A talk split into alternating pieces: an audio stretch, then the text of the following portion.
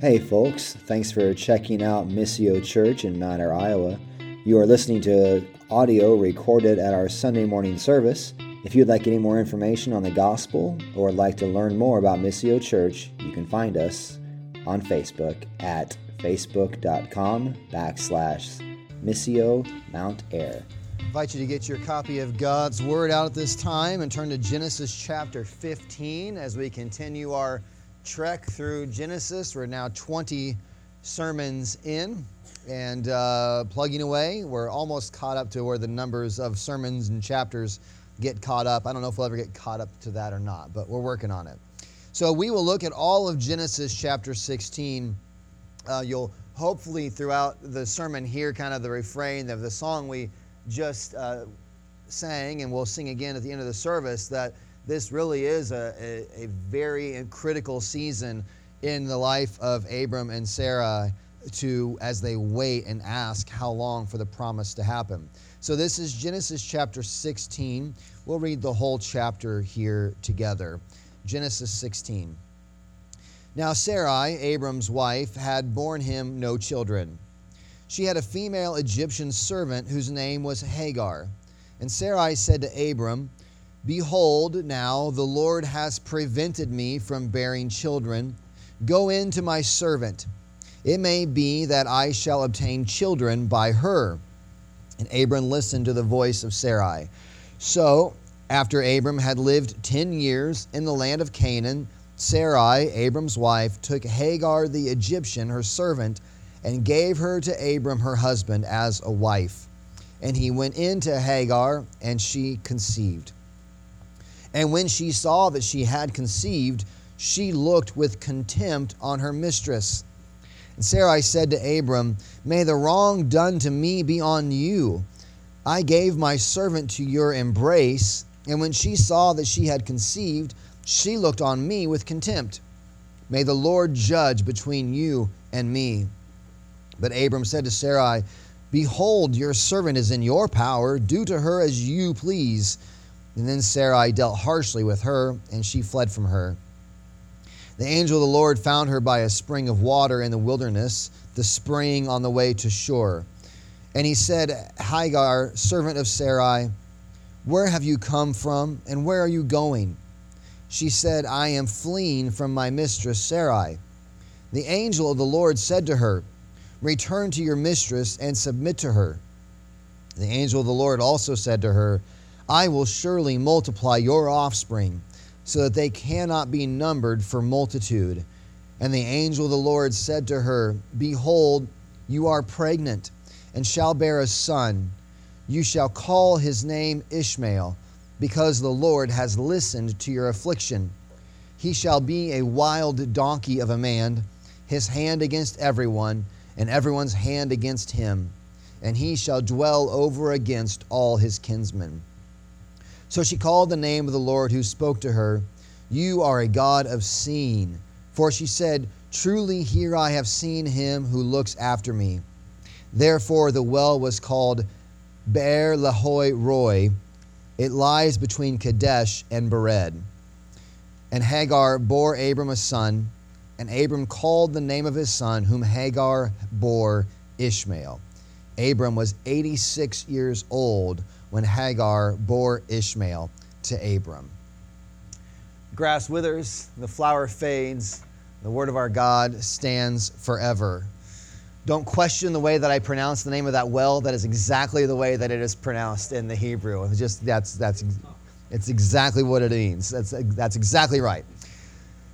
Reading through commentaries, and a Scottish novelist once says this in what he wrote in one of his sermons. He says, in, in whatever man does without God, he must fail miserably or succeed more miserably. the reality of pursuing the purposes of God, whatever man does without God, he's destined either to fail miserably or possibly to succeed even more miserably as he is marched forward without God. Our text for this morning is this narrative section that's pretty straightforward, really, when you un- try to understand what's happening here. It's not hard to get what the family dynamics, the difficulties, the conflict that has arisen here. It's an episode of man working apart from and succeeding at what his job was, succeeding and finding more misery than even the failure was producing. And we've heard from the past several weeks this promise to God, uh, from God to Abram, right? He is going to have offspring, a descendant. He's going to have land. There's this blessing.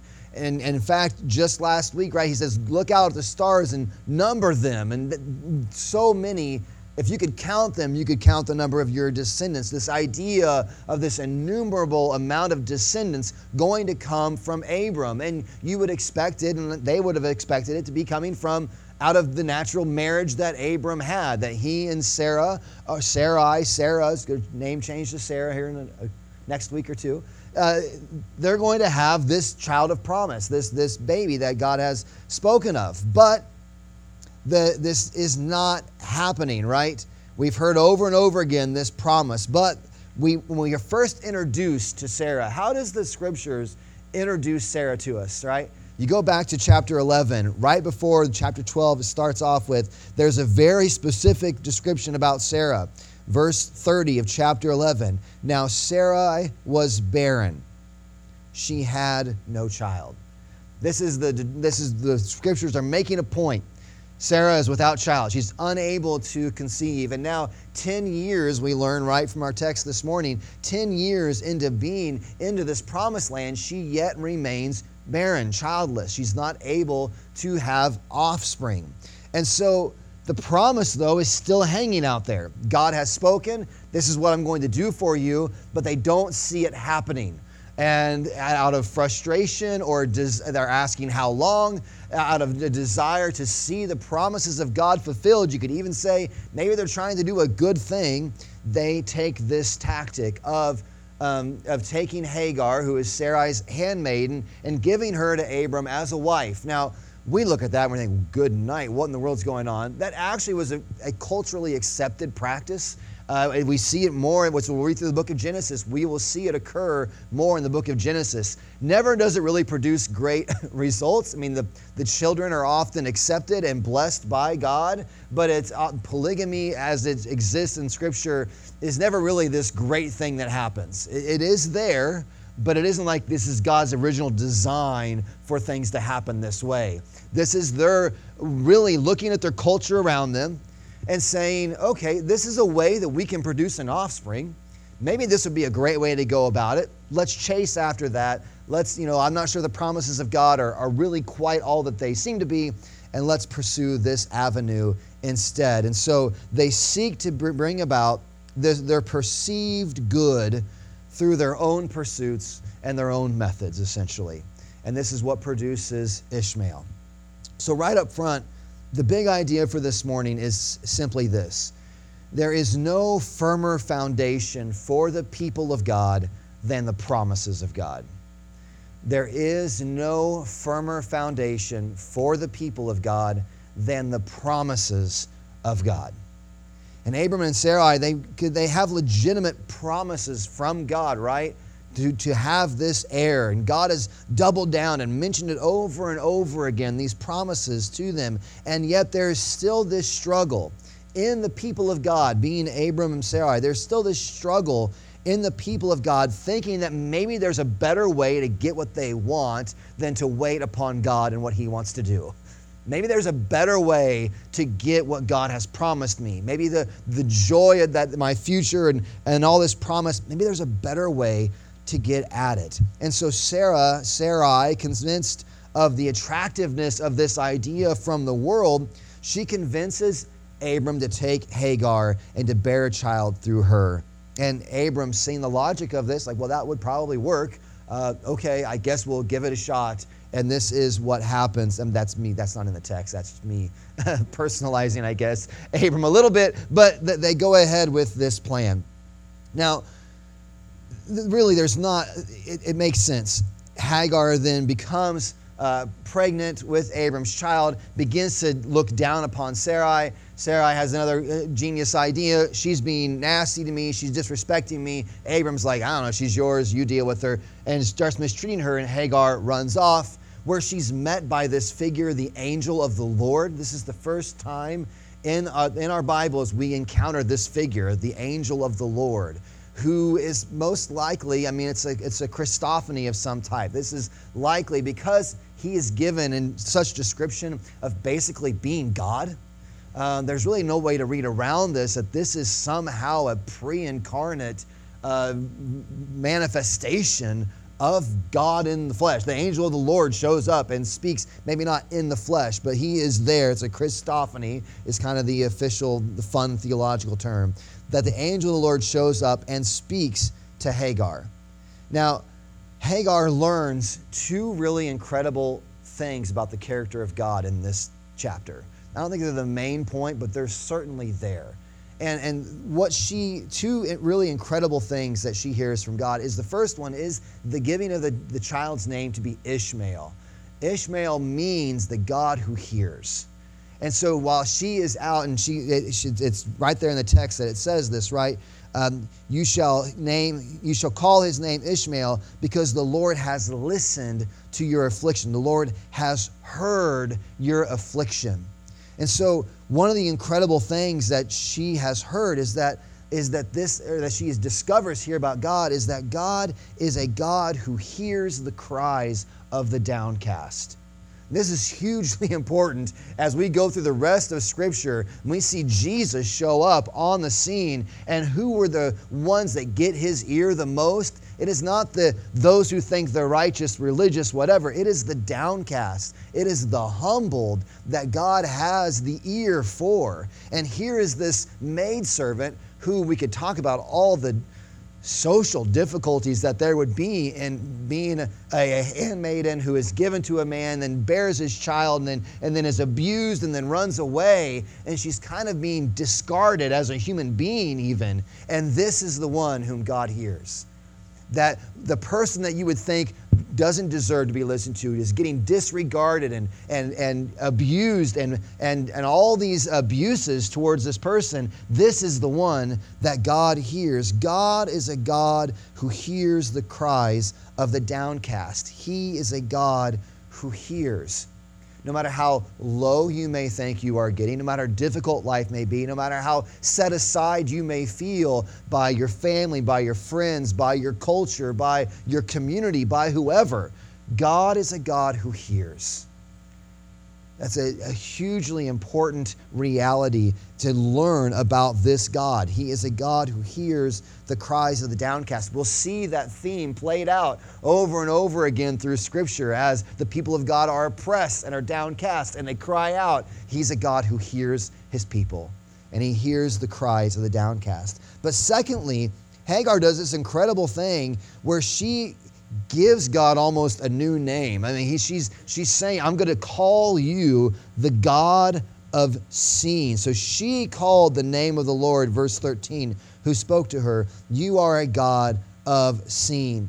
Now, there's a couple of possible readings of that description. Either he is the God who is seen because she has met with the angel of the Lord. She's seen him. Like, this God exists. Like, it isn't a God of my imagination.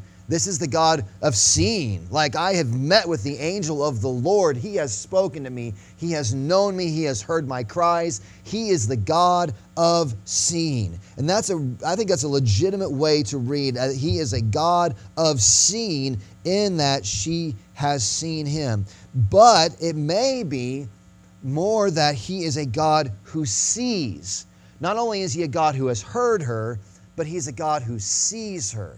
He knows her, He understands her. Like He's a God who comprehends, He is a God who sees. And I think both are probably legitimate ways to read this description that He is a God who is seen. It leads to a confidence that God, as one, is one who really is there.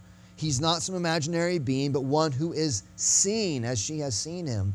But the second reading, I think, is backed up even more by this statement that he is a God who sees her. Truly, I have seen him who looks after me. I have seen him who sees me. And so there's this incredible truth about God is that not only is he a God who hears the cries of the downcast, but he is a God who sees and knows. Nothing is hidden from him. He is the God who sees. He is the, both of these truths, truths about God are huge in their implications. So, what's further, we know that this revelation of God, I mean, what gives extra credibility to this naming of him Ishmael, the God who hears and the God who sees me, is that right here at the end of the chapter, Hagar does go home. She bears the son, and Abram called the name of his son, whom Hagar bore, Ishmael. She gets home, she relays this story to Abram, and Abram hears the story and receives it essentially as gospel truth. And he names the kid Ishmael as, Hag- as Hagar had been told to do. It's incredible that this account that she shares with Abraham is received as an account that is true. This is a God who hears. This is a God who sees because we are going to listen to him and name this child Ishmael. God is a God who sees and hears, and Abraham concurs. Now, it would be fun, and we'll do this in the future, talking about all the trouble that does result from Ishmael and the, the line that comes, the Ishmaelites.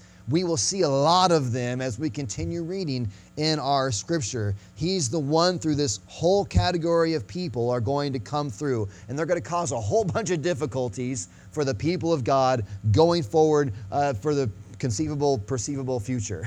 Uh, this whole category of, of Ishmaelites. So, but because we're going to spend a lot of time as we read on through Genesis, I'm not going to spend a lot of time and just, you know, we have the description of him. He'll be a wild donkey of a man, his hand against everyone, everyone's hand against him. Lots of conflict over this man, Ishmael. So I don't want to spend a bunch of time looking forward to those moments, but just going to let them live where they live in the narrative. So, with the remaining time, that's chapter 16. Okay, that's you got it, but I had to walk through it. There it is. This is what happens in the narrative. He's the God who sees, he's the God who hears. How how can this strange event in the life of Abram and Sarai say anything to us today other than just the details of, well, that's a weird thing they did? like, okay, well, I guess that's, um, I can now pass the multiple choice test when we do Bible trivia of who is the name of the lady who Abram fathered Ishmael. Hagar. Okay, I can now answer the quiz right. Is that the point? Is this just pure narrative and like here's the sequence of events? Okay, isn't that interesting? Is that all that there is? Or is there anything other than just the details of the account to look at? And one of the principles of hermeneutic, good hermeneutics, Bible interpretation, is that you want to, as best as you can, see the text as the original audience would have seen it. So I know we're all sitting here in 2023, Yes, I turned 44. Okay, 23. And we're all, and so this is thousands of years ago. But Moses, as the people of God have escaped out of Egypt and they are, they are getting this revelation, they're understanding who God is. What does this what does this passage speak to them as they're wandering around in the wilderness? What is this just, okay, here's our family history. Here's the Ishmaelites who are still living in Canaan that we're going to have to go after after 400 years and, and take over. Is that all this is doing? Or is it communicating something meaningful to the, even the original audience? And if we can get to that kernel of truth, would that kernel of truth still exist today for the people of God as we sit here through faith in Jesus Christ as God's people? And I think the answer is yes. What should they do as they're in the wilderness, wandering around, reading and thinking on God's history? What should they do? They should patiently wait for their God to fulfill his promises. They should patiently wait for their God to fulfill his promises. And though they may be tempted to take several actions and to work at various remedies to solve their problems by their own hands, and you'll get that, right? You read the book of Joshua and you see all these times that they go to try to take the promised lands and they, they don't inquire of God and they try to do it by their own strength. And Israel's history is filled with all these moments of using the ark inappropriately to try to win a battle and having it fail and trying to achieve things by their own hands, what should they be doing instead? They should be remembering God's promises to them and faithfully waiting and trusting in Him. Though they may be tempted to take all these actions, they should let this event, Sarai and Hagar, as an event to encourage them and to serve as a warning to them that there is no surer foundation, right? Big idea. There is no surer foundation for the people of God than the promises of God. What He has said He will do, there is no safer place to bank your life upon than what God has promised to do. So that's why I've highlighted that as the big idea for today. I think it's true as in this text throughout the history of the people of God. One commentator says this the lesson would be clear for Sarai, Abram, and Hagar, for Israel, and for us today. Trust God's word and patiently wait for his promises. Foolishly to adopt worldly customs and expedients will only complicate matters and bring greater tensions. You know, in the text, as you're reading through here, you'll notice there's this very reasonable and attractive remedy to the problems Abram and Sarai saw. I mean, and, and you could get, if you could put yourself back in their context, you could see how Hagar is actually like, oh, it's not, I kind of see how that would logically make sense. I mean, this is, this is an avenue that we can pursue. And there are echoes of Adam and Eve in the garden here. Remember, Eve takes the apple and she looks at it and sees that it's desirable and good to eat. And she has this this perception hey, this looks okay. I mean, though God has promised something different and commanded something different, there's this attractiveness to what they want to do. There's an attractiveness to disobeying God and following her own way. And there's an echo of that. Sarai looks and sees, and then she turns to her husband, right? And she says, Hey, let's go this way. And the man says, Well, all, okay, sounds all right. Let's, let's go ahead and just follow this suggestion despite the promises of God. What do we learn from this? Your enemy, the world around you, and your own sinful desires will have no problem putting solutions before your eyes to contradict or replace the promises of God for you. Your enemy, the world around you, and your own sinful desires will have no problem putting solutions before your eyes. You'll have no trouble finding a voice to confirm you to pursue what you want to pursue. Satan is more than willing and ready that if there's an avenue that you want to pursue, if there's a direction you want to take, you can find an affirming voice. You don't actually have to even look that long. Probably a three second Google search will give you some sort of affirmation to pursue whatever avenue you want to pursue. If you want to doubt God's goodness towards you, you'll have no problem finding voices to give you something else to run towards. When we have a desired outcome, what voices will we listen to? What voices will we trust? Are they true voices? That is the question. Will they actually deliver? So while I was thinking on this sermon, and, and you know, I had the, the couple of weeks to work on it here, and um, one of my good friends uh, got a kind of got, got some bad news. Uh, maybe not many of you know my blind friend. Uh, I hate to just call him that, but he is blind, and so you probably remember I've got this blind friend. Uh, good friend, have been friends probably uh, since just after Joel was born, nine years. When he was a teenager, he got a benign tumor, and and it uh, they had to operate on it and remove it, and and had to take out so much of his brain that eventually his he lost his eyesight and he can't he also when you go out to eat with him he can't taste anything he lost all his olfactory senses so he can't smell anything, he can't really taste anything, he can't see anything. And he's lived this way now for uh, 30, close to 30 years now. Uh, yeah. So he, uh, in the middle of the night a few weeks ago, has an incredible pain in his head again, wakes up, calls the ER. It's, it's, it's so bad, he, he needs help getting this pain under control. Uh, finally does good, get under control. They do an MRI. They say, We need you to go to Iowa City uh, we think something's growing again and, and, need to have it looked at. So he goes to Iowa City while we're on vacation. Uh, I'm at Target shopping for endless things we don't need. And uh, get this call from my friend, and, and they'd read the MRI, and, and, in fact, another benign tumor. It's not a cancerous tumor, it's just a weird, it's whatever, benign tumor growing. And this time they need to remove it, or he's going to have a stroke and die, basically. And he's going to lose all of his hearing in his right ear likely. And we'll pray that he doesn't, but he's likely going to lose all his hearing in his right ear, which will leave him with basically the, the sense of touch and, and, and hear out of his left ear.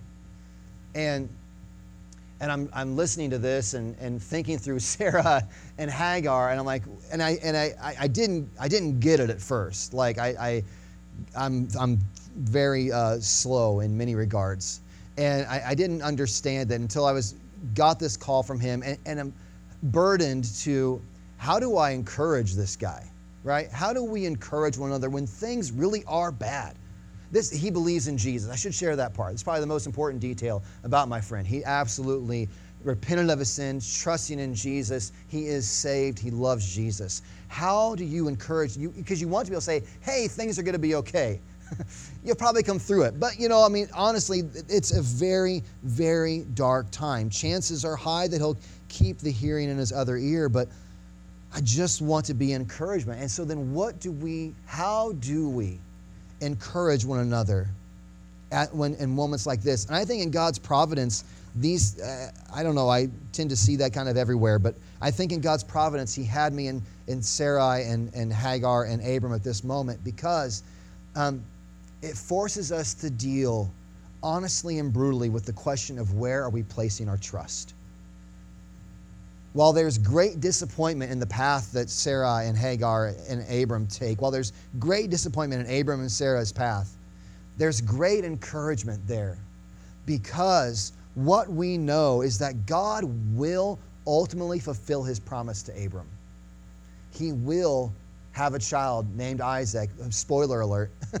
he, he will, Sarah will become pregnant and will bear a child named Isaac, and God's promises will flow through that descendant. God will make good on his promises. We learn that efforts from our own hands pursuing the things of this world produce nothing but frustration, but that faith and patience in the promises of God do not fail. But now we run into a further problem because if, if you've heard this, we need to have a, if you, if, you, if you don't agree with this statement, we need to have a talk. But none of us have seen the angel of the Lord and had a conversation with God with a specific promise of you are going to have this thing happen in your life. Abram is a very special, and there are a few characters like this in our scriptures, but it is not the widespread reality that each one of us go out on a walk in the afternoon and all of a sudden God shows up and says, Hey, by the way, this is what I'm going to do in your life here's my promise to you, you can bank on it. We don't have that. We don't have that. We don't have specific things from on high that God has appeared and spoken to us privately and individually. But this does not mean we are without promises. This does not mean we are without promises. The Bible promises us many things, it gives us certainties about God, who He is, and what He is doing. And there is no sure footing, though you, we do not have necessarily from on high the word, the promise from God to us as He appears to us as the angel of the Lord.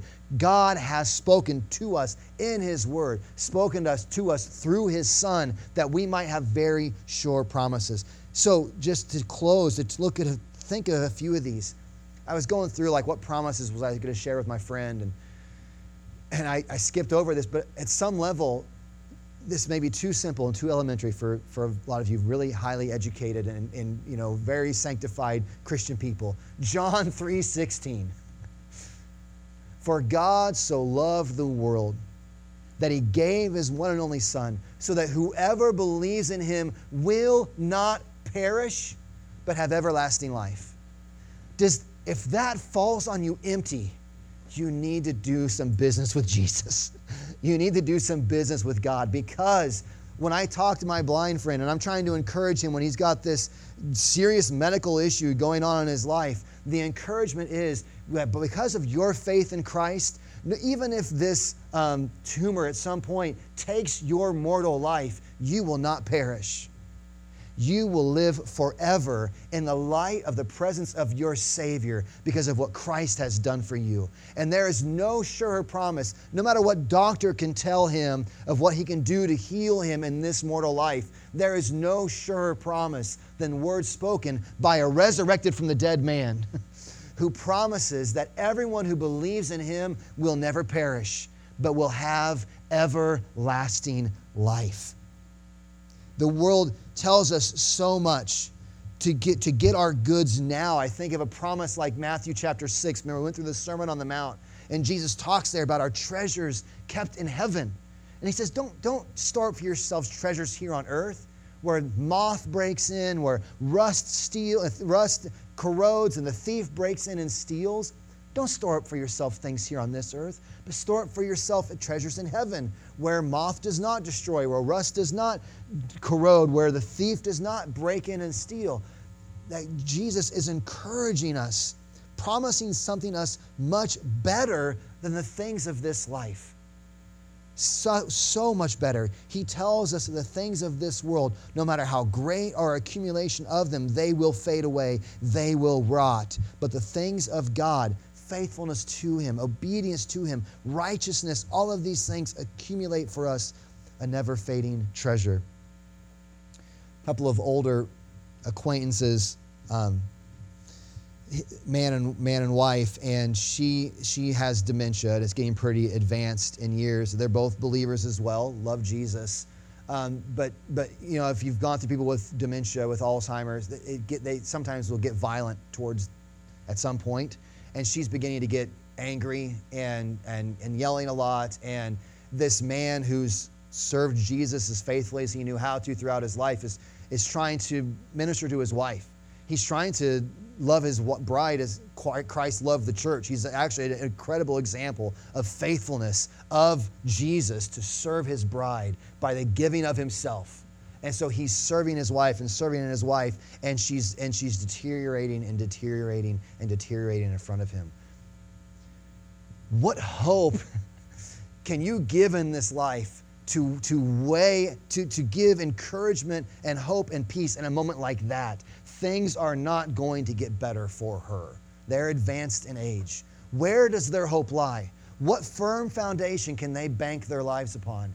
It is because he can bank his life upon the promises that by being faithful to his wife, by serving her sacrificially, that he is storing up for himself treasures in heaven. That though this world may fade away right in front of him, he's a, there is a never fading treasure kept for the people of God with their Savior. That one day they will enjoy in his presence forever. I think of Psalm 16, verse 11 Psalm 16, verse 11 says, In your presence there is fullness of joy. At your right hand are pleasures forevermore. We chase so many stupid pleasures and, and succeed at getting all many of them and end up miserably in our succeeding of getting things that don't matter. We were at, I got it, we were at Osage Beach and um, eating at this place called Neon Taco, which we loved, had a mahi uh, salad bowl, it was so good we're sitting on, and, and these places, they're, they're on the water, right? So you see all these boats come up and park to get out and, and have their meals. And this, I don't know, quarter of a million dollar yacht, I don't know, it was nice, maybe half a million. It was a really nice yacht. It's got the whole, you can go downstairs, you can sleep, you can stay on it, you can live on this boat. Pulls up, and they get out, and it's two very fit, uh, prime of their life uh, young, young man and young woman you can tell they're at you know they're having fun. They're out. What could be a better dream? than to be out when you're you know you're very healthy, very fit body with your with your significant others in their very healthy, very fit body. Everything's going great in this very expensive boat, just out going around to eat and shop and whatever. And they get out and they're walking towards the restaurant restaurant, and you can tell they are not having fun. something happened to the parking of that boat or throughout the day or something that you're like, I, I do not have that yacht, and I'm here with my two kids, and I'm 44 at this point, and whatever, and everything's breaking down, but you know, I'm here, and I'm having way more fun than they are. But, but, but we get told this lie that there's something to chase in this life that there's something here that we can grab hold of that will make the difference. And the script, promise from Scripture is that you want pleasures forevermore. You know where they're found? At His right hand, in His presence, with the God who made you and who will redeem you through faith in Jesus Christ. If you would look, turn away from your sin and look to Christ, you are adopted into His family, set at His right hand as a child to be given this promise that in His presence there is fullness of joy. There is no more greater joy, there is no greater joy to be found in this life than the one promised to us that is found in our Father through the work of Jesus Christ. We got tons more we could look at. The promised return is that we're going to sing this How Long song again. Uh, speaking of the promised return of our Savior. That there in 1 Thessalonians 4, the passage of the return of Christ, and that it talks about the dead in Christ will rise first, and then we who are alive, who are left and remaining still here when Christ returns, will be caught up and we will meet with we meet our Savior. And it says what? And we will be with him forever. Therefore, encourage one another with those words. that though life may have all sorts of dark clouds, though life may go great at times, though life may just be kind of normal and mundane and boring at times, the hope is not found here. The hope is found in a Savior who has died to redeem us, so that when we trust in Him, we are given this eternal hope, this eternal future, this eternal fullness of joy in His presence. This truth is for moments when life turns upside down when the terrible phone call comes, when the terrible diagnosis is given, when dark clouds of trouble fill the horizon, there is no surer foundation than the, for the people of God than the promises of God. When times when life is good, when there are no incredible difficulties, when it's just that you're on vacation, you're just having a good time, whatever, having a good week, a good day, or whatever, the promises of God liberate us from trying to put too much pressure on the day to satisfy us. I can enjoy I can enjoy this day with all of you as a good day because I don't, we don't need this to be everything. It can just be a good day with the family of God. I'm not putting all of my chips and I need this to satisfy me. Jesus is my eternal joy. And so it liberates you to enjoy the good things of life in their proper place. And it also empowers you and encourages you for those moments when life isn't a good day or a terrible day. It's just a day, it's just a gray day. Just that same routine get up early, do these things, go to work, come home, do these things. Before you know it, it's past bedtime. Just a gray day. God will liberate when repetition gets so consuming we can remember the great promises of god like found in psalm 35 which says, which says befriend faithfulness writer of hebrews writes this says we desire each one of you to show the same earnestness to have the full assurance of hope until the end, so that you may not be sluggish, but imitators of those who through faith and patience inherit the promises. There is no surer foundation for the people of God than the promises of God to anchor our lives into. Let's pray. God, give us eyes and ears to see and hear your promises to us. If there's any heart in this place this morning who isn't sure that your promises are to them, Father, I pray that they would hear the call right now this morning that everyone who calls upon the name of the Lord will be saved.